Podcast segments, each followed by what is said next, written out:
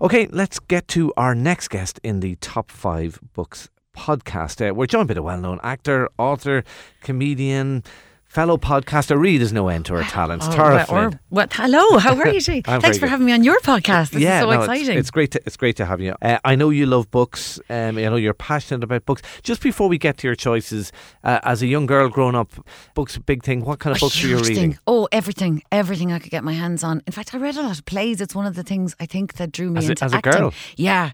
Well, you see, don't forget now, you know, I'm going to be fifty next year. Uh, so I grew up both. in one yeah. channel land. Oh, yeah. hello, great. Yeah, oh, yeah. hello, twin. Yeah. Um, So there was, I grew up in one channel land, so in outside Kinsale in County Cork. So there was no telly, really. Times were tough in those times days. Were, time was tough. We walked with, you know, a cup of hot gravel in the morning. Um, but I loved reading. I was either outside talking to the animals, the imagination was running riot basically, and so books were a great refuge for that. So everything from, you know, kids books, Enid Blyton, all that sort of stuff. But plays, how did and that? plays, just because I guess they were like the complete works of Shakespeare's in in a lot of homes, because people just sort of think that they should have it. Oh, it was that, in my home, but it was never ever moved from the bookcase. I don't think it moved from the bookcase, except that bored T, yeah. that is me, grabbed it and was going, who's this guy?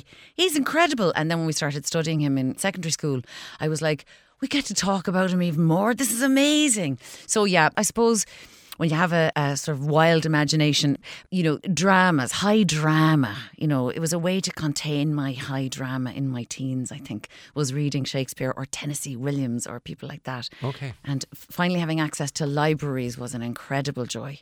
And Kinsale Library wasn't really very uh, extensive, but there were lots of mythology books in there. So I was reading Norse mythology, Native American mythology. Again, any way to escape into an imaginary world was brilliant. Okay, fantastic stuff. Let's get to some of your choices. Uh, your first choice, actually, I was explained. I had to explain to one of my kids the other day who Oscar Wilde was, and it's where do you start and where do you stop with him? I mean, he was yeah. just. He was an extraordinary person. By the way, the book you've picked is a book that was aimed at kids, The Happy Prince and Other Tales by or, Oscar Wilde. Or is it? Is I it? Think, yeah, yeah, well, as always with Wilde, you're never quite sure. You're never quite sure. And I got a present, a Christmas present of this from a family we actually didn't know really well. But they gave me this book when I was about eleven, The Happy Prince and Other Tales. And I felt so grown up that I'd been given an Oscar Wilde book. It was like someone had handed me Ulysses, which I probably hadn't even heard of at the time. But it was like, wow, they've trusted me with an Oscar Wilde. This is so grown up and so sophisticated. And I was like, whoa, this is, for a country bumpkin like me, this is an amazing thing.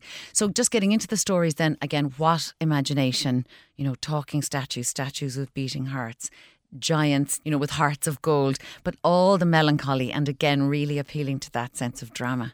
And so a lot of these have been dramatised, and The Happy Prince is such a beautiful story. It's been done in animation quite a bit. It's just a beautiful story about love and friendship, but they always end sort of darkly. There's always a melancholy, and that really appealed to me. But one of the things I love